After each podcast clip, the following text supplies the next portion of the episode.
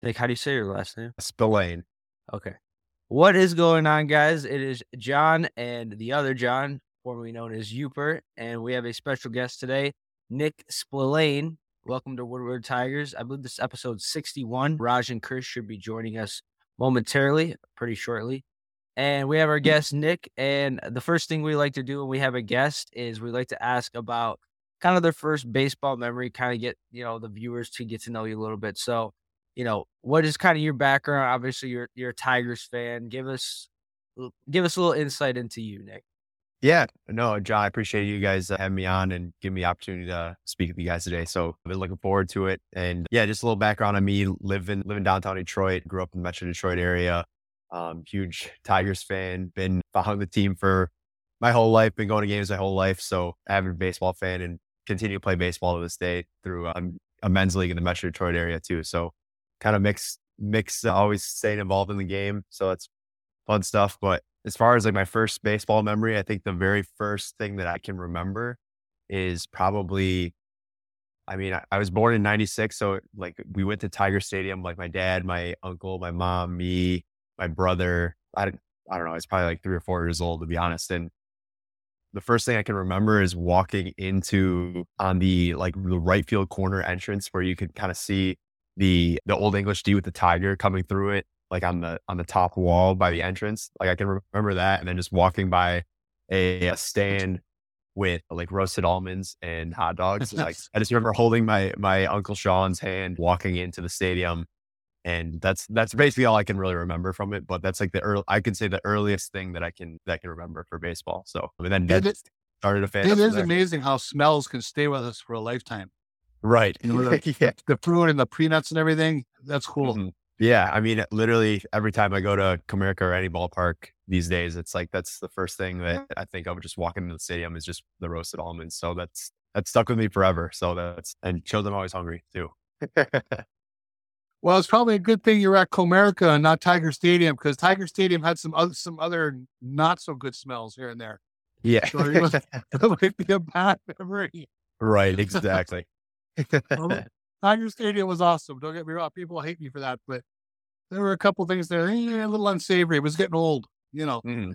Sure. So sure, tell us definitely. a little bit about playing in the adult league. What position you play? So I I pitch mainly, um, Uh, but it's it's basically like a cat like a, a bunch of guys I've played with in high school and throughout college and stuff like that too. Just it's like you a righty? men's- Yeah, I'm I'm right-handed. So un- unfortunately, I, f- I feel like I could have made it a little bit further if I was left-handed. I guess, but Are you, are you bringing the heat? Or are you are you a, a, a moxie s- slot baller? yeah, I would say like I'm, I'm throwing like a, a mean 81 miles an hour. So I, I guess I, I can I can say that that's that is what it is. But no, it is- Crafty. Yeah, yeah, exactly. But the the competition is actually pretty good. Like I don't know how familiar you guys are with like the the Jimmy John's league that's in the Metro Detroit area that's like independent ball.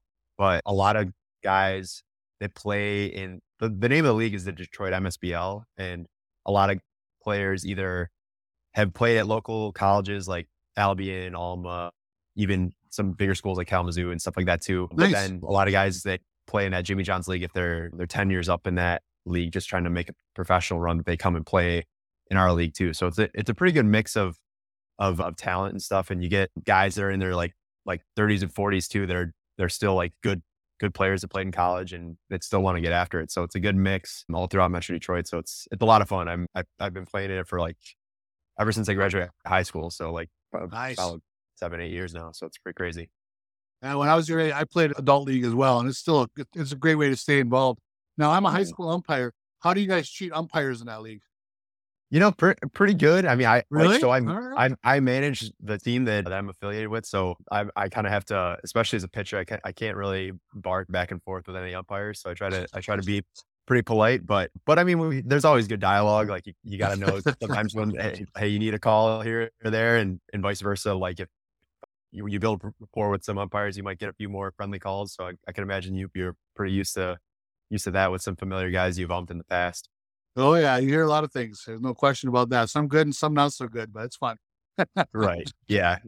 But yeah, overall, the, all the umps in our league are great. All the people in the league in general, all, across all teams, even though we're we got some rivalries going, it's you you get to know a lot of people, and everyone's fun, enjoying the league, and want to compete. So it's it's pretty fun. Nice.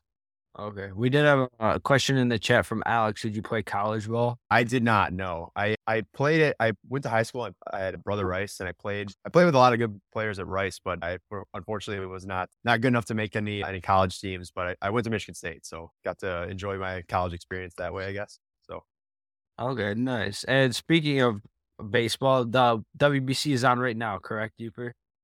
Yeah, right now, last I saw before we started getting involved, going here, Japan's up three was up three nothing. Excuse me, Mexico was up three nothing on Japan. Big three run homer by Luis Urias kind of shocked everybody to put put Mexico to a good lead. Nice. Hey, you have any thoughts on that? I'm I'm sorry, I'm not a big WBC guy, so if you guys want to add anything to it, I'm I'm not going to be much help with that. I, I mean, I was going to say, I know, I know that Sasaki has been kind of the the talk of the night, just with him being this like 21 year old phenom. And this is the first time I've seen him pitch live. I mean, I've seen a lot of clips, but mm-hmm. man, just the arsenal of like sitting 100 miles an hour with every pitch, like on his fastball, and then kind of a wipeout slider at low 90s, and then that 90 mile an hour split. It's pretty pretty remarkable. But he's getting out dueled by Sandoval, and he's been he's been fantastic, and he was really good against the U.S. team like a couple nights ago. So uh, about a week ago, I guess. But yeah, I mean, pretty good pitching duel. Uh, Arozarena has been making some highlight plays, and uh, even Paredes has kind of gotten a couple hits and, and keeping our our mutual interest on that Austin Meadows trade. So yeah, been a good game. It was interesting with Sasaki. Uh, we're talking about for folks at home who don't know, his name is Roki Sasaki. He's 21 year old phenom from Japan. Depending on when he's able to come over here, he is going to be a highly sought after talent by all the teams that are going to be bidding. He looked really good right up until he, he had three shutout innings, and in the fourth, he got the first two outs. It looked like he was cruising. All of a sudden, there's a soft single, and there was a bloop single, and boom, he hung one, and Garcia crushed it. And all of a sudden, or no, Urias, excuse me, Urias crushed it. And I don't know, it could be a huge upset. I think everybody was thinking Japan was going to take this game.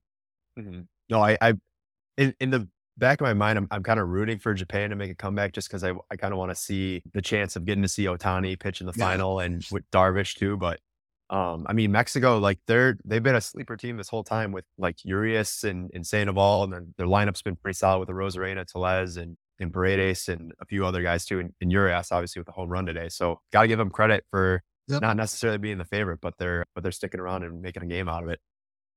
And then for the folks who didn't see last night, USA put a kind of put a beat down on Cuba. Sorry, Raj, to bring that up. But yeah, 14 to 2. They scored early and often, and it was just a run scoring festival for the United States. And, you know, they are now a couple of wins away from making me say, hey, I, it was not worth worrying about that Mark DeRosa has never really managed a baseball game before. So outside of travel ball and his son that he talks about. Hmm. Uh, the team is playing well you know, the offense really started to come around, and we'll see if they can keep that going for two more, whether they play Mexico or Japan. Yeah, I'm I'm with you. It's I was me and my brother. We were talking a lot about DeRosa. We're like, man, like I don't know, if, I don't know if this guy's got it to to manage beyond this tournament, but I mean, it it hasn't really mattered too much at this point. But but yeah, they I think that they should be pretty well served in the next game. I don't. You know, we scheduled to pitch tomorrow for the U.S. No, I do not. That that's the only the only real like concern I guess I have with the U.S. team is it's just like I know that the injury bug has been a hot topic with all these uh, guys in the WBC, but man, it'd be really nice if like even some of the like older guys like a Verlander or Scherzer, or guys that at least have established careers and you don't necessarily have to worry about jeopardizing yeah. future earnings. Like just just take a shot and, and play in this because it, it, would be really cool to see like a like a kid like Sasaki that's a, a phenom pitching against Max Scherzer in a in a in a oh. do or die game. You know, that would be ideal, no question. I just the way they have to protect their pitching these days, I think you're always going to see these kind of bullpen strong games. Mm. And even then, I was talking a couple last week about. Well, I'll give DeRosa credit for kind of walking through this minefield of, you know, the relievers can't work back to back days. They can't come in. They have to start. A couple of them have to start with a clean inning. A couple of them cannot sit down and come back out you know. So, mm-hmm. so he's really juggling a lot of stuff in the air. So credit to him so far. And of course, when they score 14 runs, that makes them all a good manager. You know? right. We can put JFK over there in charge, and we score 14, we'll probably win. I think I'd be a good manager, honestly. But but all right, let's let's get this some Tigers talk because we got the PC talk out of the way. We got some good stuff for the show. That we're going to be talking about the AL Central, kind of giving our rankings. We're just going to talk about what we've seen in spring training. Obviously, some storylines we followed, what, what has been encouraging, what hasn't been that encouraging, and then obviously the roster cuts that have been taking place. So make sure to like and subscribe to our channel. And like I said, Raj and Chris should be joining us, but if they aren't, we're gonna hold it down as usual. But if you guys want to talk about we we hold it down. But if you guys want to talk about spring training and what has really impressed you, what has worried you, I kind of want to start with Torkelson. You've been the Torkelson guy. I haven't heard any real negative things about him. I've heard lots of positive things about Torkelson. He's hitting the ball really hard. I believe he's hitting around 300 in spring. What are you kind of thinking there? Do you are you more encouraged? Are you do you have higher expectations for him this season now that we've seen him kind of hit a little better in spring? Well, I am happy. I mean, obviously, it's the last two weeks. Uh, we've been getting these daily updates on exit velocity, and mostly it's been very positive. Uh, he's had a lot of balls hit, you know, 100 plus, 105. I think we even one was up to 109, whatever it is. And I mean, it's a very simple thing, right? Keep if you hit the ball hard enough, think good things will happen. You'll find grass or you'll put things over walls. And I think he's calming down. I think he's looking more comfortable. It's the work he did this year, you know, he looks quicker to the ball. And you know, hopefully that continues. We can't get too crazy about spring training. We all know that. But, you know, the guy was drafted despite last year's struggles, okay? And there was a lot of ugliness last year. No one's denying that. But he was drafted where he was for a reason. He really showed off well with wood bats in the Cape Cod League. He dominated Arizona State. He was very consistent year in, year out. The guy can hit. It was it was worth giving him more and more opportunities because of the the pedigree and the draft position, he knew he was going to get them. So it's good to see some really good swings and some consistently good swings. I mean, it seems like every game now he's peppering a few balls, and that's a great sign.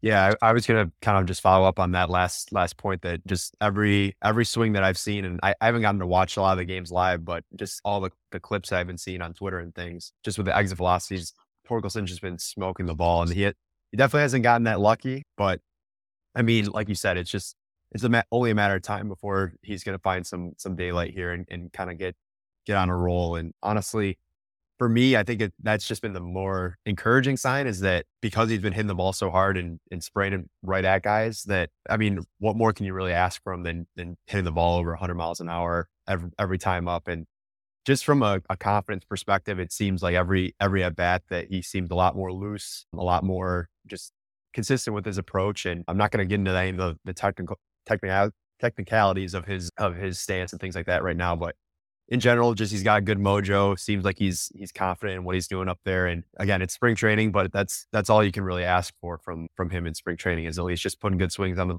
on the ball and just getting comfortable up there. You know, more reps, more confidence, more maturity more experience. I mean, let's face it, it's a tough game. you know, that's not breaking news. And not everybody is a superstar from the jump. You, you, know, he's he had his struggles, and I think there were a lot of you know we heard a lot of whispers of why uh, that maybe he wasn't open to coaching. That you know his confidence was down. We heard we heard it all last year. Everybody had an opinion, but really, I think what it came down to was he needed confidence at the plate his approach, he just looks way more almost casual up there, or you know, he he doesn't look like he's pressing, and I think that's fantastic. And you know who else is looking pretty good is Riley Greene, and you could not have written a better script for the Tigers this year in spring training, besides good health, which is obviously always important, than Riley Greene and Spencer Torkelson having a nice spring. Because if this team is going anywhere in the next you know, year to four years, boy, Riley Greene and Spencer Torkelson better be a big part of the package of why they're doing it. You know, those are the guys they need to mature and, and lead this lineup. That makes everything else a whole lot easier for Scott Harris if he's got these two guys in his pocket. Yeah. And to play the, the part of Raj, this is a video from Raj. I'm going to see if we can get sound to it. This is just a comparison. On the left side is Torkelson from last year. On the right side is from spring training. See this the finish is lower than the one in spring training this year. And mm-hmm. as Raj noted, seems a little longer. You know, like he, he last year he was kind of short and abrupt with everything. This one he looks a little looser, a little longer. Yeah, but absolutely. Oh, did you have something to add to that, Nick? Well, I, I was gonna say just just to Yooper's point, just about both Greene and, and Torkelson, just obviously having a stellar start to spring training and that being just a huge part of the season. What I was gonna say is I know this this happened about a week ago, but you one of your favorite players, uh, Corbin Carroll, got that the arbit- arbitration extension. I can't remember the details of the contract, but I'm just kind of curious to see. I mean, I know we gotta watch and see how this season plays out for both Greene and Torkelson, but maybe the Tigers kind of try and dabble and see what they can do on on something like that for these two guys. Just because, I mean, we're we've had a lot of tough injury luck with with my Skubal and a lot of these young stars in the draft, but both both Greene and Torkelson being pillars to the future of the Tigers, that it might not be the worst idea to to start mm-hmm. kicking the tires on on that pre-arb extension and buy out some of those arbitration years. I like that. That that's that's a good idea. Oh, but I don't know. Do you guys think it was kind of an Al Avila thing? Because you think that's the reason none of these guys got extended and now that Scott Harris is there? Or do you think it was just more player oriented? Because I think if it was player oriented, don't you think we would have at least gotten maybe like one of these young players getting extended? But the fact that none of them did, do you think that was kind of just an Alan Al Avila thing that he just wasn't comfortable extending young players? Well, let's face it, if, if Torkelson had, you know, been at least a league average or better hitter last year, it would have been a different equation. Mm-hmm. Uh, what they may have pursued with him. And Riley Greene, you know, he was injured and he had his moments, but he also struggled at times. So they didn't they didn't light a fire to to move him in that direction. But at the end of the day, it's Chris Ilitch's team. Is he looking to make commitments to young players like that when he doesn't have to? Because the Tigers don't have to sign anybody to a long term contract like Corbin Carroll or Ronald Acuna in Atlanta, that kind of thing. And those have been great contracts for the teams. I think, you know, they're good for the player. I think Carroll got, I want 111 million is in my mind. I could be wrong about that. Mm-hmm. Obviously, we would all be happy with 111 million dollars locked in. Okay, that'd be great. But in the long run, could he make more? Maybe. I mean, he might be. The, the trade is for the security versus what could potentially be out there for him eight years down the line. I'm not sure if Al Avila was told no by Chris Ilitch, or maybe Al Avila just wasn't looking to be proactive in that sense. I we will never know. Scott Harris has a chance to become his own man in this job. Okay. Will he pursue something like this if if Riley Greene looks good early, if Spencer Torkelson has shaken off all the doldrums from last year, will they make that kind of move? I would like to think they would. I think it's smart. It's smart general managing, smart front office work. But again, does Chris Ilitch want to sign off on something like that and make that kind of long term commitment? We don't know until we see it. I think if you look at the Braves, look at what they did. They extended. Al, isn't Albie Ozzy Albies getting paid like five million dollars a year or something? Ozzy Albies agent should be barred from ever representing wow. anybody, even to, you know, in traffic court. You should never have uh anybody for anything. That was one of the worst contracts ever. I know. Was it, yeah, they had Austin Riley too. They've they've Michael been a, Harris. Right. Oh. They've just been a, a like an army as far as of extending guys with Strider, and they they traded for Murphy, the catcher from the A's, and oh, extended yeah. him immediately, and and Olson too. Like their core is just completely locked up for the next decade. Whether I know that they, they kind of caught a break, like you said, with Albies and even Acuna's contracts in comparison to what you could get on the open market. But I, I mean, I think it's a smart play. Obviously, like just comparing it for Greene and Torkelson, you got to mm-hmm. see a bigger sample size on the field of what they can do. But I mean, like you said, it's it's almost it's smart general managing, smart smart to look at these guys just because you know that they're going to be faces of the franchise. That's what you're hoping for. But yeah, the the Braves, it's just a it's an unbelievable culmination of assets and they're all coming up at the same time. It's it's unbelievable. And I also wonder with the Braves being open, you know, they're being owned by the Liberty Media Group, right? They're not they don't have a a traditional one man, one woman owner. So it's well, one thing I've always wondered about that situation is when the general manager and president want to make these moves and they have to get it signed off by the corporate entity out there, are there number crunchers in the organization there who are saying, yeah, these long term contracts for a player like this make sense So even though we are committing X number of millions of dollars, there's math behind this why this will work. Whereas sometimes I think owners are more frail individuals, even though they're all mostly successful business people, and it's you know signing off on a hundred million dollar plus contract, not always the easiest thing to do. Well, I don't know. You see how how promising Acuna has been, and guys like Albies and, and Spencer Strider.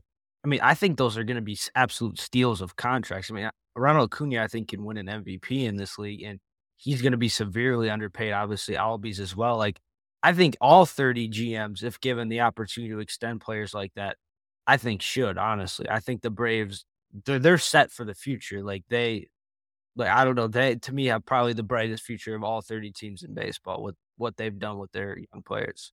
Yeah, yeah. I, I just to chime in too, and just obviously with a risk and just looking at Strider. I mean, he's he had a great season last year, but we we all know what happens with with pitchers. It's very fickle and volatile with guys' arm arm health and and things like that. So there's there obviously is risk, but not only you just back that up with an organization like the Braves that they've been historically great at drafting and developing talent from within. So even if you swing and miss on one of these extensions, whether it's Strider or Harris or whoever it may be, just the fact that they're able to to draft and develop guys and have a next man up mentality, it's it's not as big of a risk if you're if you're able to have a good or, or replacement level value with some of these guys just from what's come up in the minor leagues. So um, either way, yeah, they're they're just a machine, and it's it's been fascinating to watch. And that, that was one of the reasons why I was actually really curious if the Tigers were going to make a run at, at Dana Brown for GM. But obviously, I'm, I'm loving what Harris has been doing so far. But I think that he's going to really succeed in Houston, just given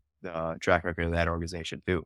Yeah. And if we're talking about young players, it's kind of funny that this has been brought up because I had a question earlier in our chat about the future Detroit Tigers All Stars. And I said maybe we could talk about it on a podcast. But since we're kind of already talking about some young players, you guys just want to kind of talk about like I said, who who the next five Detroit Tigers All Stars be? But if you guys want to play along in the chat, go ahead. Uh, for me, I went Baez in 2023. I went Greene and Torkelson in 2024. I picked Mize in 2025, which maybe some people will be a, a, little doubtful on that. And then I did Parker Meadows in 2026. I know Uper, you had a couple guys as well. Nick, you're kind of gonna have to come with this on the spot if that's okay. Who do you guys think? Tigers next five All Stars. I know you, you had some in mind. Well, yeah, I'll let Nick think about this a little bit. For 23, I took a stab. You know, he's pitching very well here in spring training. I went with Eduardo Rodriguez, you know, a left-handed, or no, excuse me, not, he's right-handed. But anyway, a pitcher who I think has a lot of incentive to come back and have a big season to possibly opt out and get back on the free agent market. Or, you know, if he stays, he stays. But I think that he's going to bounce back. He's a good pitcher. Last year was just a lost season. So I think he'll be my dark horse to to be an all star.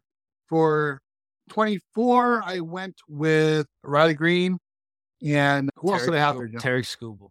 I had Skubal as a comeback kid. Yes. Yeah. I, I love the talent. I'm a big Skubal fan.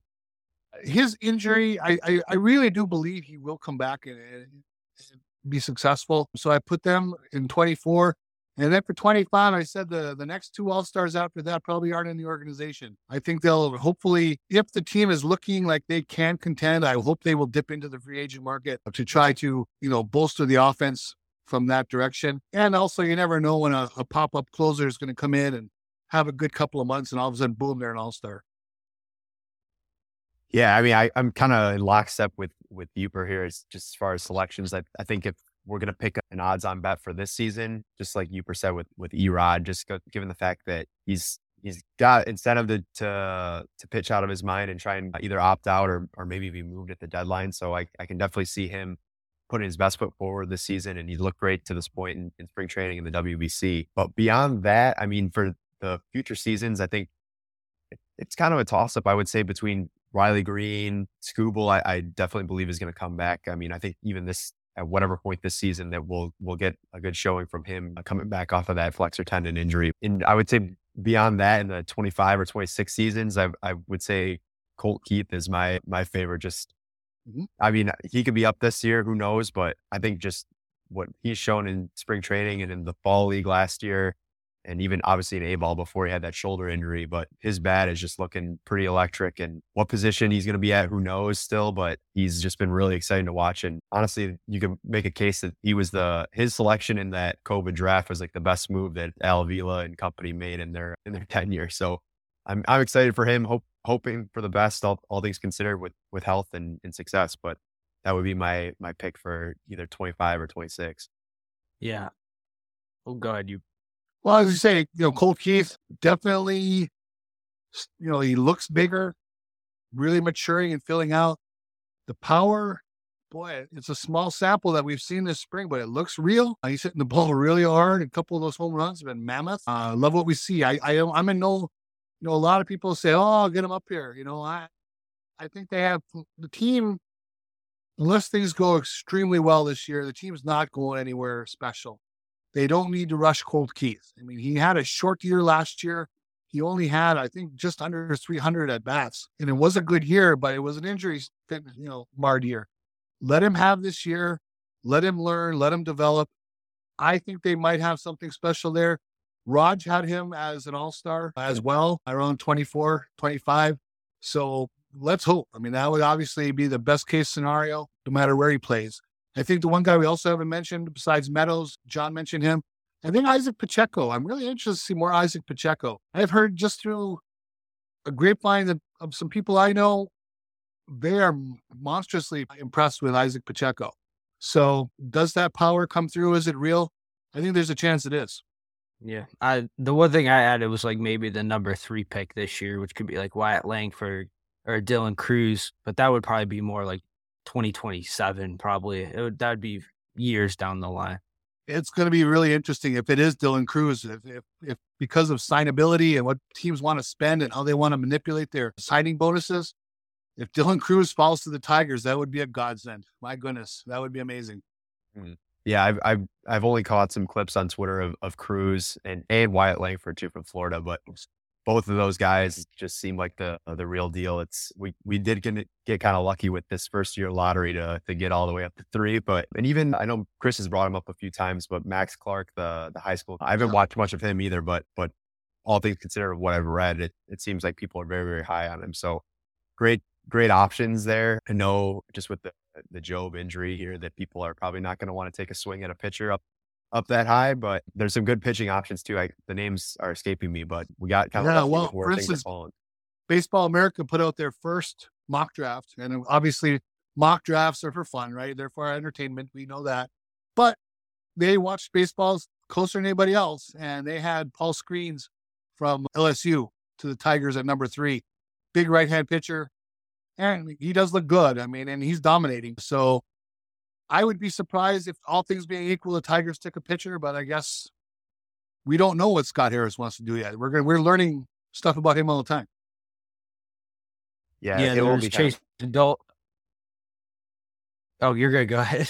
Oh, so, sorry about that, John. But I was just, I was just gonna say, yeah, it, it will be kind of, it'll be interesting, just because again, it's his first draft, and obviously the mantra has been control, controlling the strike zone, and and having discipline at bats and all, all about approach. So you would think that you want to get a, a marquee position player, but but I don't know. You never you never know. I guess he's he's like you said, he's going to be his own man and kind of put his staple on the organization. So we'll we'll see. I'm I'm excited for it, honestly. Yeah, there's Chase. Is it Chase Dollander? Is that how you pronounce it? The, yeah, Dollander from Tennessee. Mm-hmm. Yeah, he's a probably he might be the best pitching prospect. You have Paul Skeens as well, but yeah, just the fact that Crews or Clark or Wyatt Langford, you're guaranteed to get at least you're going to have a chance to draft at least one of those guys is, is pretty exciting. And I think all of them have pretty good potential for the Tigers. I'm hopeful for a position player. I'm I'm so over taking pitchers at the top of the draft. I don't know if you guys agree with that. Well, Carlos Collazo, who did the draft, the, the mock draft for Baseball America, real smart guy, no question about it he, you know, just mentioned that the te- with this lottery this year, the teams who jumped into the, or were in the top five, there are five in his early opinion, there are five players that are separate from the rest, right? That there's a little bit of a drop off from six through 10. If he's right, the Tigers really got fortunate this year. They got in at three, like a team like the A's dropped down to the sixth spot. So, and again, with signability and things, that might not mean anything. They might get a great player at six, but I like having the Tigers at three a lot more than six. Yeah, I, I'm with you. It's it's all been it's pretty lucky just given the initial circumstances with the lottery and things. As far as just who I would want to take, I mean, John, I, am I'm with you. I, I'm I would be a little hesitant just given the the recent news with Jobe, but at the same time, if if your guy if you got your guy and he's a pitcher, like I think you just you go with best player available after all the evaluations and what your your scouting team wants to do. I mean, whoever the team has has marked as that top tier guy, regardless of position, I think that you just have to go for it. Obviously, the, the safer move is position player, and given the fact of just the volatility that pitchers go through, and you know that there's going to be injuries, it, it makes most sense just to to take the safe pick. But again, it's it's all their player evaluation process and what they feel is is best. So I'm I'm I'm I'm going to trust them, but I, I would I would go with you on taking a position player. It's really interesting with Pittsburgh up there. They've been known to throw some real curveballs over the years, you know, mm. and not necessarily they'll they'll they'll swing a, a financial deal like they did with Henry Davis first overall at the time and really kind of upset the apple cart for the rest, you know, a trickle down effect on the rest of the draft. So that's where my hope is that Dylan Crews could somehow just boom fall into the Tigers' lap out of nowhere. Because I do believe, just from what we've seen, and you know, I watch it. There are plenty of people who watch more college baseball than me, but I do watch a fair amount of college baseball. That guy looks like a stud. I mean, there's no question about it. If he's if he's wearing old English D, I think we're going to be happy. Yeah, I think in terms of drafting a pitcher, I just think like good organizations like the Rays, like the Guardians, they just find a way to develop pitchers. And if you believe in, Chris Fetter and the Tigers' ability to develop pitchers, like we have seen a lot of pitching development from guys like you know Beau Brieske, who's who's looked really strong. Joey Wentz has shown some development. I just think you can find pitchers in the later rounds. It's kind of like the NFL. You can find running backs in that second, you know, third, fourth round. I kind of feel that way about pitchers. But for me, if there's a position player that you think is, is generational or, you know, has a, a perennial all star potential, you take him. You know, we've seen guys like Kris Bryant, Carlos Correa, Bryce Harper at the top of the draft. You know, there's been some good pitchers taken at the top of the draft, but I feel like there's also been a lot of good pitchers that have just been found in those later rounds, like Jacob DeGrom, who was a ninth round pick. Shane Bieber was a fourth round pick. So I, am confident they're going to take a position player, but at the end of the day, we're just going to have to wait and see. But I th- I would be pretty upset if they take a pitcher. We got a lot of got a lot of mock drafts to read through. Yeah, yeah, yeah. we get there. We got some, yes, we got. I love time. those things. Absolutely. absolutely. But yes, this is a, a roster cut podcast. So if you guys do want to get in, into the roster cuts, I believe the Tigers roster is on to 41 men now. And today they announced Alex Faedo and Edwin Uceta to uh, AAA. I don't think anyone was really too surprised there. Faedo going to get some starts in AAA. Hasn't looked the greatest in spring training. And sent, again, just a younger pitcher, probably needs some more seasoning in the minor leagues. Maybe a player we see later in the season. And then the other moves we had today, Kervon Castro, who I was a big fan of. I thought he was making a case to make the team. Still relatively young. I believe he's 24, 25 years old. He'll be, he got reassigned. Miguel Diaz, Miguel Del Pozo, Brennen Davis, and Germán Palacios. I believe that's how you say Jermaine. it. Yes, mm-hmm. Germán Palacios. So the Tigers have 41 players remaining in the major league camp. Out of the guys I just named, was there anyone that you kind of were surprised at, upset with? Anyone that stands out to you guys?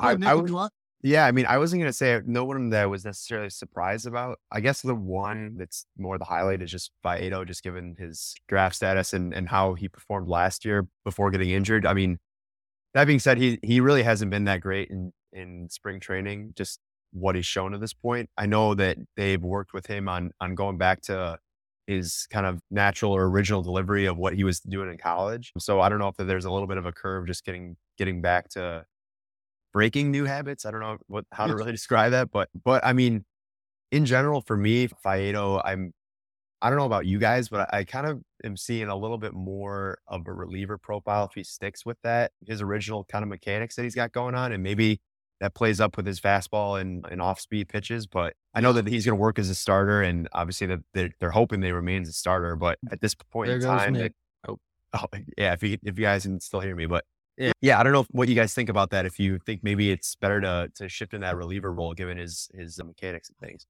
I think they're you know it's starting the, the ledger's starting to tilt that way, right? I, I think that if he's going to save his career, the bullpen is probably the best bet at this time. And who knows if that's even a good bet because he has not looked good. And he had his, you know, he had his four starts of glory last year where he, everybody's like, hey, Faedo's here. And then he, he hurt his back or whatever it was. And so much for that.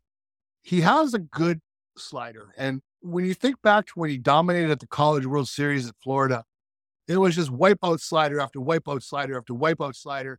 And college guys just couldn't do a damn thing with it. You know, now he's on the big league level. Can he come in and be uh, a seventh, eighth inning reliever who's slider dominant and just can control that pitch and ride that to some success? Because one thing I think with Faedo, his fastball, it just it's really hittable you know, and he doesn't seem to spot it really well. You know, he doesn't have overwhelming velocity. So he needs a one. He's going to be a one pitch wonder if he makes it. And I don't think that spells starting pitcher unless they really can fix something here at Toledo. I think that means bullpen. And who knows if he's even going to make it as that. But I think if he is going to make it, that's the ticket.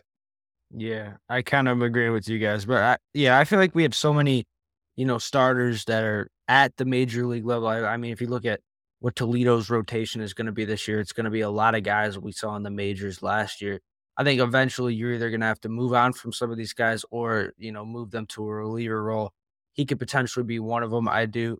I remember he did switch his arm slot, if I'm not mistaken. I believe Al Avila, his administration had Faedo switch his arm slot when he was drafted. So maybe there's a little hope there that he can kind of get back to what he was at college. But yeah, yeah was, they talked, I think, about they wanted him to come more over the top and he had been more of a bit of a, a three quarter side slinger, right? Mm. And he wants to go back to the old motion is more of the three quarter. Yeah, I, I think it'll be a very interesting season just to see him going back to that, and I think this could be a a big year for him as well. Yeah, I, I, I, I was just gonna throw one one last note in too because I, I know just from a lot of the clips that, that you guys had, had posted, Roger, Chris too, just posting from back when Faedo was starting, and and even like double A with Erie, like he'd have these starts where it would be five innings with with two runs allowed, but the two hits were absolute nuclear home runs. And I mean, it's he he had pretty solid command and he he put up decent strikeout numbers, but it just uh, like you said, you his his fastball is just like a little too hittable, and maybe that shifting to that bullpen role could could give it a little bit more life. But I kind of agree with you. It's it's going to be slider or bust for him, and if he's able to to capture something um, maybe that that's that's it being slider dominant and maybe hoping that that fastball can take up in the bullpen. But I guess we'll we'll see. Who knows? Either way, he's down to Toledo. We'll see how it shakes out. Yeah, but yeah, but in terms of like the bullpen, Trey, how do you say his last name? Trey Winner, Wing Enter. I've been saying Wing Enter. Wing Enter. Okay, same here. I, I want to say I'd say like Rowan. It reminds me of Henry Rowengartner from Rookie of the Year. I don't know why. I want to say that's just what that's what comes to my head. But he sure. pitched he pitched really well today. Is he's still on the with the big league club, I believe, right? Yeah. I think he I mean he's relatively young as well, but that would be kind of a surprise for him to make the team. Obviously a high velocity guy. Well, he's 28 years old, so I wouldn't say he's that young, but hasn't given up an earned run in six innings pitched. And I think Chasen Shreve as well has kind of established himself as the number one lefty in the Tigers bullpen. I think he's looked really, really solid as well. I think the names that we didn't know well or real well at the beginning, who have a shot, definitely, I think you're uh, you're onto something. I think Wingenter has a good shot. He's held it together so far. What more could he do? You know, to try to secure a spot, and they need live arms. You know, we we always forget they gave they have moved on from their four best relievers last year are all gone. You know, Jimenez, Fulmer, Soto, and who am I forgetting? Ah, I know I'm Chafin. forgetting someone. Chafin. Chafin. Yeah, Chafin. Thank you very much. So, you know, there are jobs to be won. They they're going to have to give one to Mason Englert. He's pitched three shutout innings today. Look great. Rule five guy. He's got to stay unless they can swing a trade for him to to gain his rights. So that's one spot locked in. I look, you know, Shreve, we talked about him now for a couple weeks. Uh, he's looking solid. And, you know, if, if spring training results are going to win you a job, he, he's putting in the work. Uh, two years ago for the Mets, he had a nice season, and last year not so good. But that's how relievers roll. So I think those three guys are, are probably going to break camp.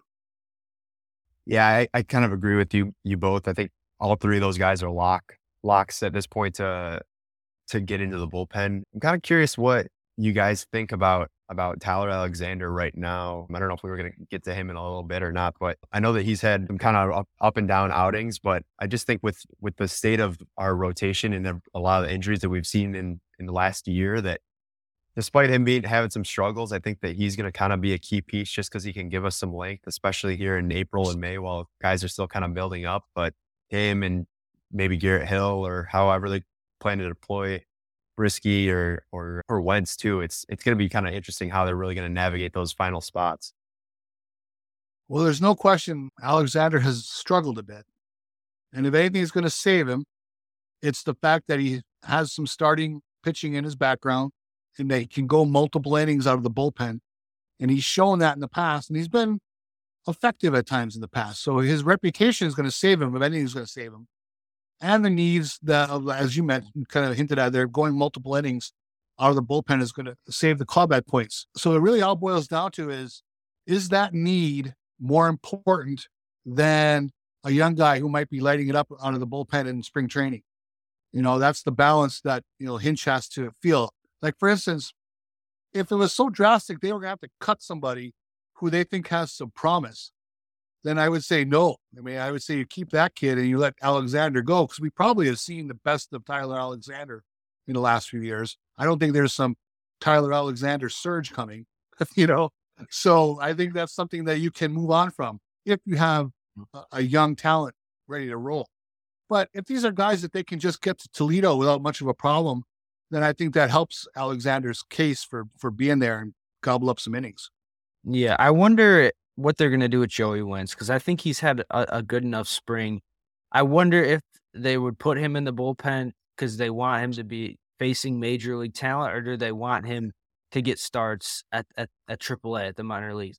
I really don't know. The only other guy I was looking at was Jace Fry. I know his numbers don't look the greatest in spring, but he did have a really really bad first outing, but has kind of bounced back since then. Has struck out twelve batters in seven and two thirds innings he's not relatively young either at 29. So yeah, I think Joey Wentz eh, eh, versus Tyler Alexander is kind of going to be the the debate that's going to be had there. And I don't know. I think I would kind of prefer Joey Wentz to be facing major league talent, even if it's out of the bullpen. He can, you know, be a long reliever. You know, you've had those split starts where you've had one pitcher go two or three innings and then have another starter going into, you know, throw two or three innings. We know Turnbull, he's obviously going to be working his way back. So I think maybe Wentz could get more innings than you think out of the bullpen. So I think I'm leaning towards Joey Wentz and, and Chasen Shreve as my two lefties to hopefully get the the nod for opening day. Yeah, I, am I'm, I'm kind of with you. I, I think that it might be smart early in the season to to kind of stagger some some of these starters, just given the the injury history. The actual selection, like like you said, Uper, it's gonna be kind of interesting how we're we're gonna see Hinch and Harris kind of dictate whether it's going with somebody that's that's shown it in spring training or got a little bit more promise, or maybe someone that's not necessarily going to be able to get DFA that you can hang on to for a little bit while you're you're hiding somebody in Toledo. So, but I I, I do think kind of similar to you, John, that that Wentz is he's better served staying in the majors, whether it's going to be in the rotation somehow with with how things shape out with with Manning or even Lorenzen with that injury today. We'll yeah. we'll see, but I think I'm I'm kind of with you that I think that Wentz probably should stick around with the big club just to see how he develops because I, I don't necessarily know if it's better suited for him to go to Toledo and and pitch there. Yes. I always wonder with clubs that are in the position of the Tigers, right? They, they haven't won in a long time. We can debate if they look like they're going to win this year or not, right? How many games and how worthwhile it is to. How much do you need a good bullpen, right? Chris has said this many times. A 74 win team doesn't need a great bullpen or great reliever. They could, should trade them, right? And it kind of goes to the same at the beginning of the year. Do they owe it to themselves to put the best foot forward and try to win games until it doesn't matter anymore. That you know they they they've lost it in the standings and now they can build for the future. But should they, from April first on, looking to win with the bullpen that they bring north, or do they make decisions based upon the future? Like, is it better for Joey Wentz to be taking starts at Toledo versus pitching two innings a week out of the bullpen or three innings, whatever. That's this really, you know, really interesting stuff. And I can't answer that. So it's going to be interesting to see what Scott Harris's view of that is. Yeah, absolutely. But I don't know. I think it's what's really interesting to me is the Tigers have a lot of starters that are kind of like a hybrid starter. Like Michael Lorenzen is kind of he's kind of a starter, but he's also been a reliever most of his time in the big leagues. Matt Boyd was a reliever last year, and then you have guys like Garrett Hill, Beau Brieske, who there's been talk about him coming out of the bullpen. Like it'll be really interesting to see. Like Mason Englert is another guy I think who deserves consideration to, to get a spot in the rotation with how he's looked. But I think if you look like Eduardo Rodriguez to me is the only real like I'd say workhorse guy in this in this rotation. Everyone else is kind of like you don't really know if you're getting 100 innings or more out of them. And I think it'll be really interesting, like how many starters you know, or guys that we think are starters are going to be, you know, put in the bullpen, like a Beau Brieske or Joey Wentz or Garrett Hill. Like this team could have like eight or nine starters, you know, come opening day. And that's the thing. Let's say Joey Wentz pitches well here these last two weeks, but doesn't go north. You know, let's say he goes to Toledo. I, I wouldn't count that as a big slap in the face for him because given the, all the the starters that you mentioned and all the innings questions that we have, I mean, I, it won't be a big stretch that anybody having some success at Toledo will come up at some point and be able to get their 15 to 20 starts, no problem, over the course of the year if they earn it, right? Whether they're in April or if you get them in July, who cares? Yeah, I'm I'm, I'm kind of with you, Uper. I think that the, the entire roster, whether it's position players or pitchers, it's it's pretty much going to be a dogfight as far as these young guys. With Harris not really having the loyalty to a lot of these players to just kind of see, hey, like whoever's whoever can show it and, and deserves to get up and in, in, in, the action that they're gonna they're gonna give him a shot. So I really do think like Brieske being the one example that I know that a lot of people have talked about him being in the bullpen, but I mean the guy just pumps strikes. I mean he's he's shown an uptick in velocity too. I mean, I, I don't really know why not just let him ride as a starter and just see what you can get out of him. And then if all else fails, then then sure go to the bullpen because it, it seems like that he could he could definitely thrive in that role if needed. But it just in my mind, I, I would rather see some of these guys fail as starters and uh, get that opportunity to then be like oh, to give them that that notion to go into the bullpen. So we'll see. I mean, it's it's going to be kind of dynamic. There's a lot of options, but there's definitely going to be some injuries and opportunities will be there. So it'll be it'll be curious to see how it really shakes out in these early months. Now, for the people listening at home, Japan just hit a three run homer to tie it. Wow. Um, Yoshida, the guy who just signed with the Red Sox, oh. just hammered a three run homer, three three in the seventh. Mexico, wow. Japan. Could be a good good ending on that one. Yeah, absolutely. But speaking of good endings, there's a segue right there.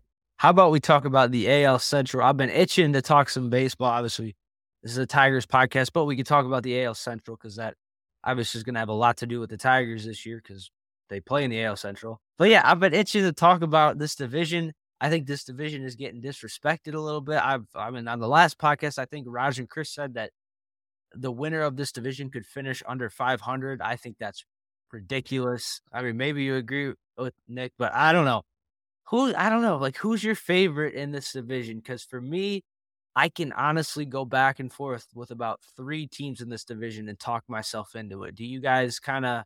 I don't know if you've made your predictions yet. Who are you kind of looking at that could maybe win win the Central this year? I mean, I th- I think that just in general that you, you kind of have to to give Cleveland their props because it doesn't really matter who's on their roster or what what additions or subtractions that they make that they always find a way to get 80, 85 to 90 wins just based on how they are as an organization that they're, they always develop some pitching and, and pull guys out of nowhere that are successful. So, I mean, I think I would put Cleveland just as the favorite right now. I'm really curious to see how Steven Kwan kind of does in a second season, kind of seeing how he sustains. But their rotation is going to be probably too much to match with with Bieber and uh, Cal Quantrill and Cade Cavalli, or not Cade, Adam Civale, I should say. Yeah. Hope, hoping for him on, on a little bit of a bounce back. But then they got uh, that kid Gavin Williams. They got Cody Morris coming up. McKenzie. Yeah, Chris McKenzie's he's been established. So their pitching, I think overall is going to take them over the top. I'm I also think the Twins are going to be a lot better this year. They were kind of a disappointment last year, just but their lineup is is looking pretty pretty jam packed. They're obviously bringing back Correa and things. I really think the White Sox are going to be fading just because they're they have a good lineup, but I just I'm really kind of curious how they're gonna uphold through a whole season. I don't think that they have the depth to really sustain and, and hang in contention. But I don't I don't know. I'm curious what what you guys are thinking with that top three. Well, with the Twins, you know, you think back to that miracle year they had uh, about two three years ago, where every ball they put in play left the park. I mean, they had just that absurd home run to fly ball percentage. They looked like they had, you know, cracked the code of how to hit home runs. And that kind of went away a little bit, but they do have power. You know, there's still some guys there. All those guys who hit home runs are still around. A lot of it, of course, goes to Byron Buxton. Are they going to get, you know, 40 game Byron Buxton or are they going to get 125 game Byron Buxton? If they get 120, 125 games out of them, that's a, a big difference to what they do. I, I don't know about their bullpen. I mean, they got Duran, obviously. The guy's great. But, you know, beyond that, you know, although we know bullpen guys can come out of nowhere. I think the Twins might surprise people a little bit, only because people talk about the Guardians a lot more. They brought in Josh Bell. They have the nice rotation. You know, still got Jose Ramirez. That's a good ball club. I think one of those teams are going to finish above 500, John. I don't think hmm. I don't think the other guys are going to get that one right. There'll be a, probably be a couple guys, a couple teams over 500. Even if one of them is just barely, I think there'll be at least two. The White Sox, yeah, you know the depth issues. They have some really nice starting pitching. You know, Lance Lynn is always going to give you a Lance Lynn effort. Uh, Giolito had one bad year a couple years ago, but mostly he's a decent pitcher. Kopech, we'll see all the talent in the world. And of course, Dylan Cease came out like a storm last year. If he's the same guy, he's a great pitcher. But something about that lineup, shockingly to me, has never really clicked. Uh, and I don't know if that was, you know, people want to blame Tony La Russa. Know, maybe. But we'll, the proof will be in the pudding this year. They have some guys, you know, I thought Luis uh, Robert was going to be a, a big star. He's good, but he's not a star yet, you know. Eloy Jimenez, hurt a lot. Moncada, struggled when and been hurt. All those are guys who were supposed to be the the the big pieces of the puzzle to a juggernaut there, and it just hasn't quite come together. Yeah, I feel the same way about the White Sox. I just worry about that offense because the end of the day, you lost your best hitter, you lost your leader, you lost your MVP in Jose Abreu, and you replaced him with Benintendi, and Benintendi's a fine player, but I don't know. They're they're in a similar position to the Tigers. I feel like offensively, where they're just looking at these young players like a Robert, like a Eloy Jimenez, like an Andrew Vaughn, who I, I do like Andrew Vaughn. I think yeah. he he's a good hitter, but they're just hoping that these guys can kind of take carry the mantle and, and, you know lift this offense up now that Abreu's gone. And I don't know, and it's the depth problems that they have as well. The the rotation, like Johnny Cueto was one of their best pitchers last year. They signed Clevinger, but we don't really know what's going on with that situation. And yeah, I just there's just so much I could see it. I could see them finishing last. Honestly, I could see them finishing first. If things go bad and injuries hit, then maybe at the trade deadline they're looking at another rebuild. So they're just so volatile to me. And the Twins, Twins were in first place for the majority of last year, and they just kind of scuffled there towards the end. I think Pablo Lopez is a good pickup, but he also struggled a bit in the second half in, a, in a pitcher's park in Miami. I mean, Minnesota is not exactly a hitter's park, I'd say, but I think he could be a, a decent pickup for them as well. I just worry about the Twins and their their injuries because at the end of the day, if Correa and Buxton aren't healthy, I don't know if I can trust that team to win at, least 85 games. It's probably going to take to win the division. So I don't know. I think you probably got to go to the Guardians, but I like I'm worried about them too, honestly, because I think you look at guys like Josh Naylor, who maybe played a bit over his head. Andres Gimenez was an All Star last year. Could he come back down to earth a little bit? And I like Josh Bell, but he's just been so inconsistent. You know, we've seen it with the Pirates. He's been an MVP candidate, and then you know the next month he he looks like he doesn't even belong in the big leagues. Like. I, I don't this division. I don't really trust anyone. I trust the Guardians the most but that offense is just not good last year. And I worry that some of the guys that played over their head, like even in Oscar Gonzalez, if they just kind of come back down to earth, like I don't know, is it going to be an 85 wins? Is all it's going to take to win this division? That's a really easy thing to say. I think it'll be more than that. I, I hope that there's almost always somebody who busts out for 88 wins, right? That's what I would predict. Whoever wins the division will get to 88. You know, we haven't mentioned the Royals No. for a lot of reasons, but I'll tell you, I'm a big Bobby Witt Jr. believer. I think that kid's a star. I think he's a stud waiting to happen. Uh, the bust out could be this year. And then you look at Vinny Pasquantino, put up a 383 on base percentage with 10 dingers last year in a short, you know, fairly small sample. Can he do it over a, big league season? But if he's a legitimate power force with a, a high on base percentage in the middle of that lineup, that makes things look a lot different than the pop gun offense they used to run out there. So, you know, he had a better rookie year than uh, Spencer Torkelson did. Let's put it that way. so I think the Royals have some talent. Melendez can hit. He's a terrible catcher, but they still have Sal Perez. It's going to be interesting to see what the Royals can do. Basically, can they plug together pitching behind Brady Singer and a bullpen other than Scott Barlow? If they can, then maybe they're a surprise team too. But I think them and the Tigers probably will duke it out for third and fourth place, fifth place somewhere in there. Yeah, I I think in general, I mean, all the all the teams in the Central, despite not being the flashiest in, in baseball, that they're they're all interesting for their own reasons. But I, I really do think that the Royals could be the most interesting, just because they're they got a lot of these young guys in their lineup. Like you you mentioned Melendez, uh, Nick Pratto, Vinny Pasquantino. That those guys could could take big steps, kind of coming coming into their own here as as they get some more experience, and then you're obviously you got a staple in Salvador Perez, and, and you already mentioned Witt, who has superstar level potential. So they have a lot of they have a lot of pieces. Nicky Lopez had a solid WBC. He's he's always just been a, a solid everyday player. So I'm I'm really kind of curious, like what uh, what kind of output that they're going to get from their lineup because they they have decent players and they're all young and it's a good core coming together. But like you mentioned, just the pitching behind Brady Singer, they they've had a lot of high profile guys that just really haven't panned out to this point. And I I know obviously Greinke's there and he's he's a lot of fun to watch even still at his age right now. But the depth there is not going to get them to anything of prominence. But and then on top of it, you, they have the signing of Chapman and that whole fallout with the Yankees. Who even knows what you're going to get from him? So they'll be a really interesting team. Might not be good, but I'm I'm really kind of curious to see what what kind of step that they take because they have young pieces, but it's just it's really just a big enigma. So I'm I'm very very curious to see what happens with the Royals.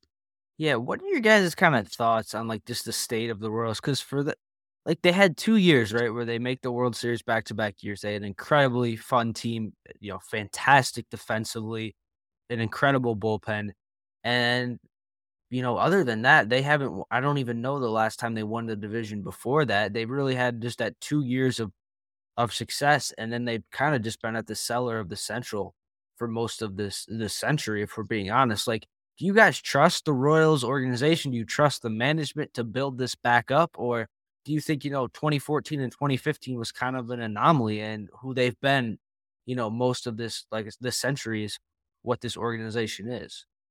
Well, they brought in a new GM, right? They they finally got rid of Dayton Moore. And again, Dayton Moore built that winner, you know, to his credit. They had the farm system of the century, supposedly. It took about an extra year and a half longer than they thought to build a winner back in 2013 and 14 and 15. But they did. They they got, you know, flags fly forever, is what they say, right? They got the flag, they got the ring. So that was a success. Then they let some pieces go. They brought in some guys that didn't work out, and all of a sudden they were kind of going into rebuild mode too. And they wanted to give Dayton Moore the second chance to do it again, but it wasn't moving forward. That 2018 pitching draft was supposed to have, you know, stars besides Singer, and so far Singer's the only one. With the new GM, you gotta hope if you're a Royals fan that the Walmart money behind the Royals will be flowing it never really has to this point. They've always been a relatively low to mid range salary club. They don't have an excuse for it though. They they live in a good baseball market with some really good fans who will show up to watch a winner. And again, they have they have the Walmart cash behind them. They they they should be able to spend if they want to. It's more a choice when they don't.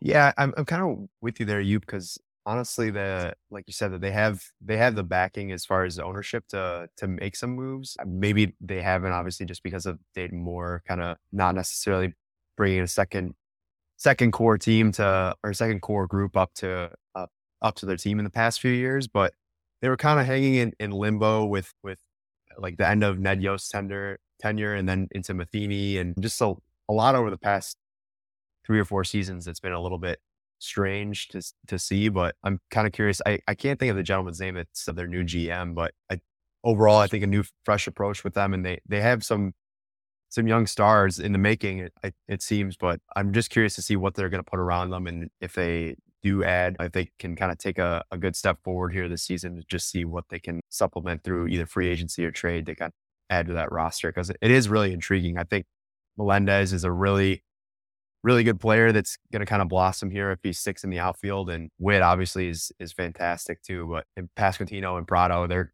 they got the bats, I think, and that's the that's the key for them. And just trying to find some pitching because, like you said, that 2018 draft really didn't materialize beyond Brady Singer. So we'll see what happens.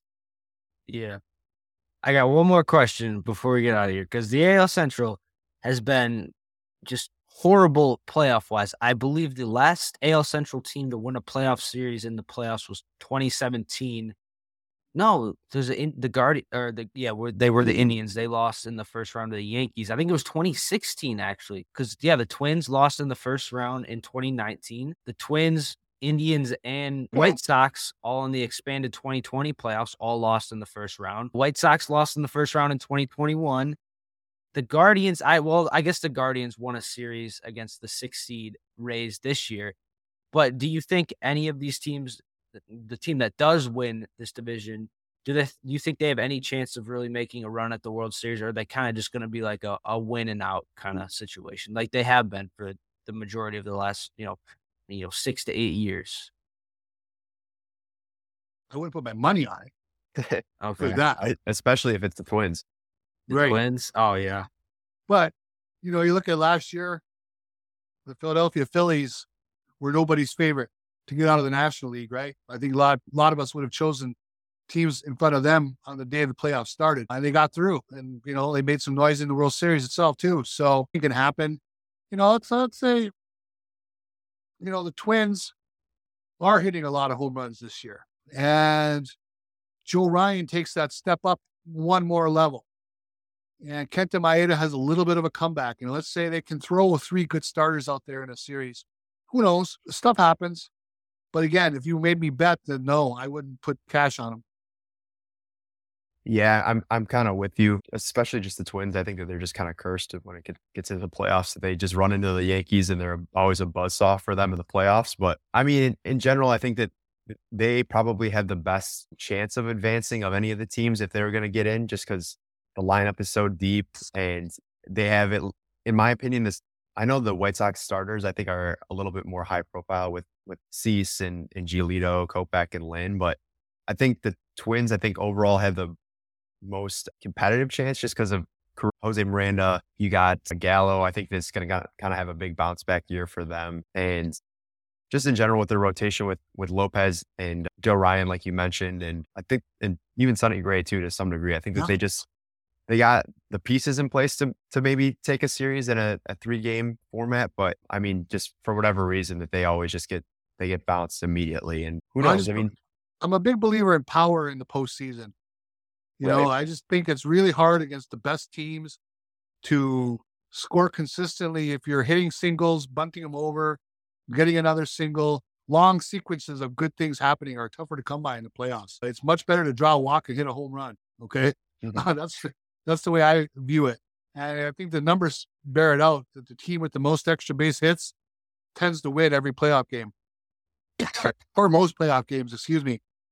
So the Twins have some of that capability, perhaps, if things go right this year.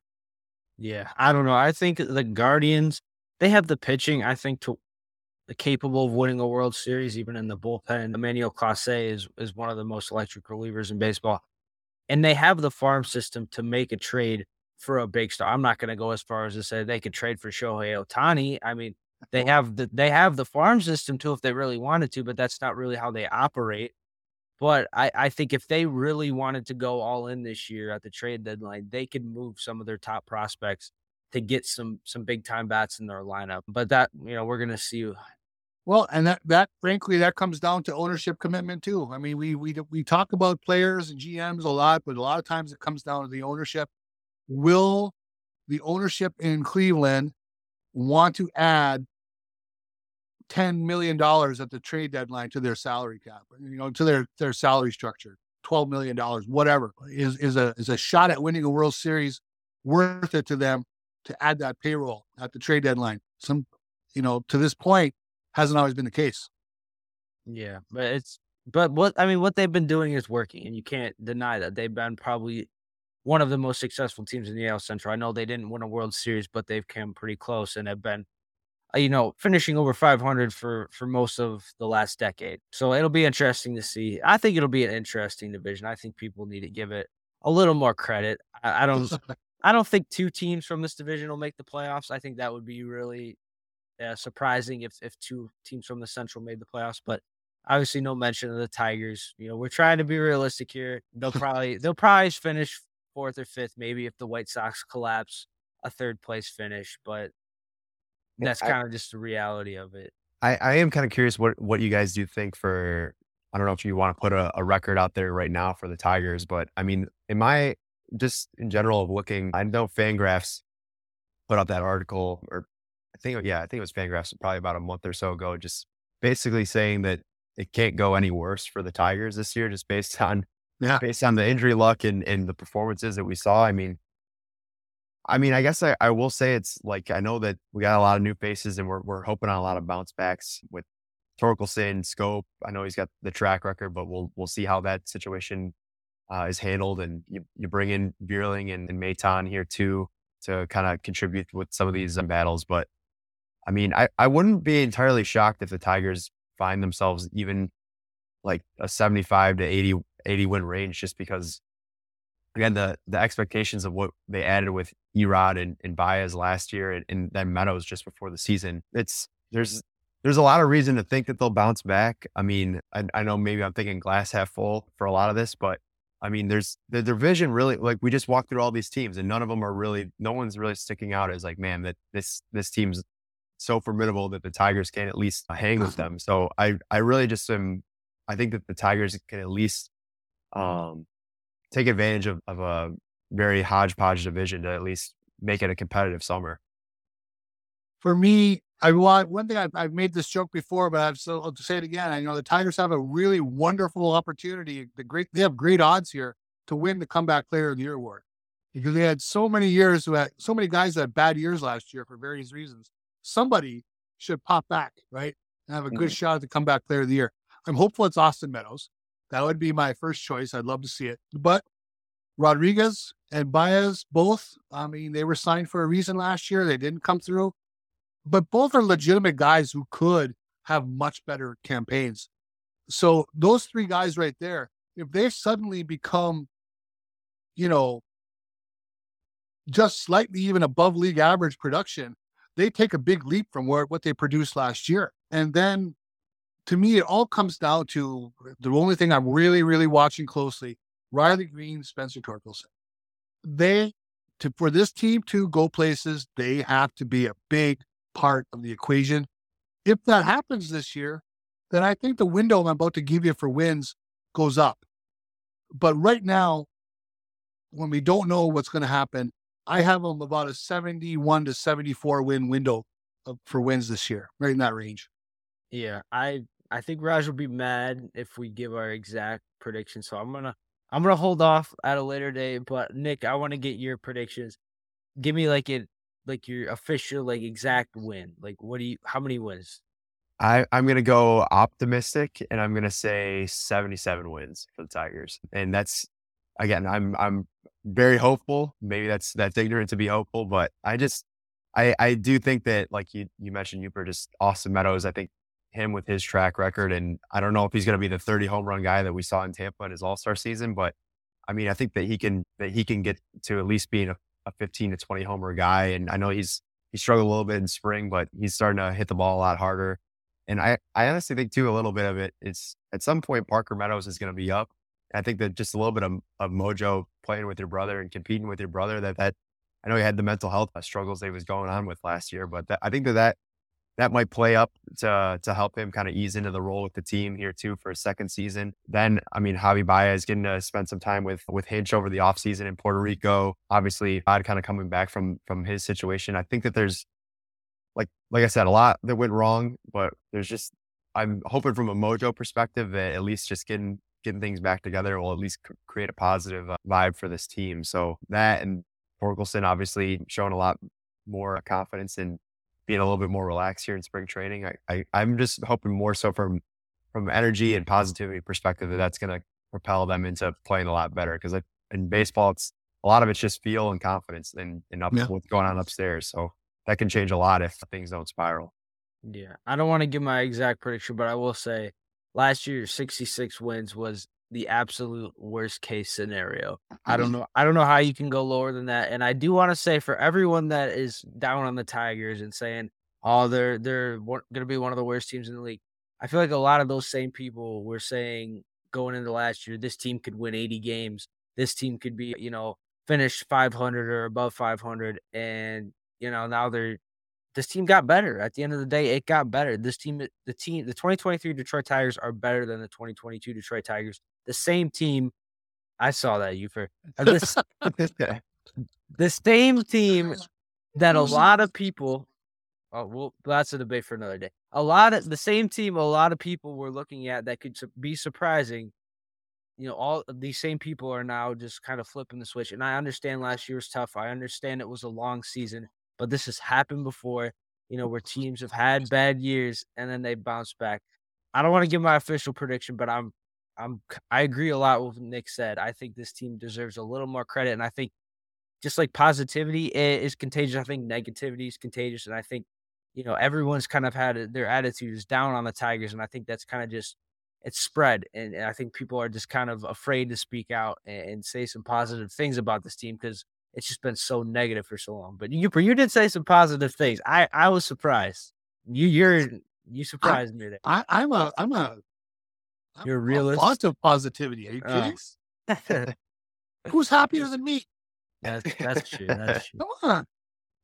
Yeah, but I will say to the Austin the Austin Meadows point, I do really like the point of his brother being there and just you know this is going to be uh, he's had a full off season to hopefully get used to Detroit and settle in and I, I, really would like to see him be in Detroit long term. He has two years left, I believe, until he's a free agent. I would be okay with him being our long term DH, maybe signing him into a deal to his early to, to mid 30s. I would like to keep him around. I think, you know, like you said, he's going to be a lot more comfortable with his brother, and I think there's going to be a lot of good vibes there. And I expect to see a lot of good things from him for not only this year, but hopefully for the future as well. It's um, an easy, it's an easy job to claim right now because Cabrera is going to retire the job the job is wide open. If he if he hits, they'll keep him around. It's a very simple thing. Hit, you got a job. Don't hit, you don't got a job. Yeah. Well, we know he can't hit. He's shown that before. But yeah, is there anything else you guys want to add, go over before we get out of here? No, I just want to say, you know, Raj wanted to invite a loyal listener who asked a lot of great questions. He has started that with Nick tonight. Thanks for coming on. You were great. It was a lot of fun talking to you and meeting you. Yeah, no, I, I appreciate you guys uh, extending the invite. Would have been good to have Rogelio and, and Chris on as well too, but I, I appreciate you, you guys both, Yooper and John. Honestly, it was it was a blast. Looking forward to talking to you guys again over Twitter or, or, or what have you. But yeah, hoping for a, a great Tiger season, and uh, we'll be talking soon. I'm sure. All right. Absolutely. But thank you guys so much for listening and or watching. This podcast should be up tomorrow, so make sure to listen. Well, if you guys have probably already watched the podcast, but maybe only caught parts of it. So if you want to listen to the whole thing, you make sure to check it out wherever you get your podcasts at and make sure to subscribe, Tiger Minor League Report, and to this YouTube channel as we're trying to get to a thousand. If you're out there, you got to tell your uncles, your oh, cousins, oh, your brothers, your grandma. we we got to talk about this, Yooper. You've been on this podcast for how long? And it took you till today to subscribe to us. Better late than never, John. Did you even have YouTube? Like, do you know? Well, you know YouTube. What? You had YouTube, right? Uh, yeah, I guess I did. Sure, but I just I don't. I'm not a big YouTube user. Uh, so you know, I'm old, John. I, I, still, I understand. Look at, I still have this, John. I still have books. Okay, books. Yeah, I know you're not familiar with this concept, right?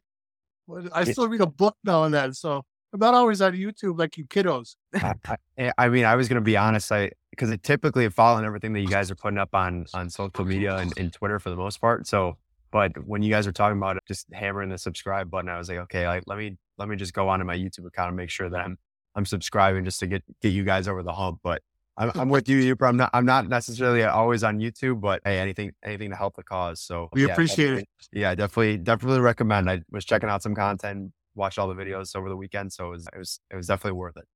Absolutely. Thank you, Nick. But yeah, thank you guys. Thank you everyone for being in the chat. We'll see you probably again on Thursday. But for John, for the other John, uh, for Nick, Nick, you did a great job and nothing but positive things to say about Appreciate you. it. We will see you guys in the next one. Take care.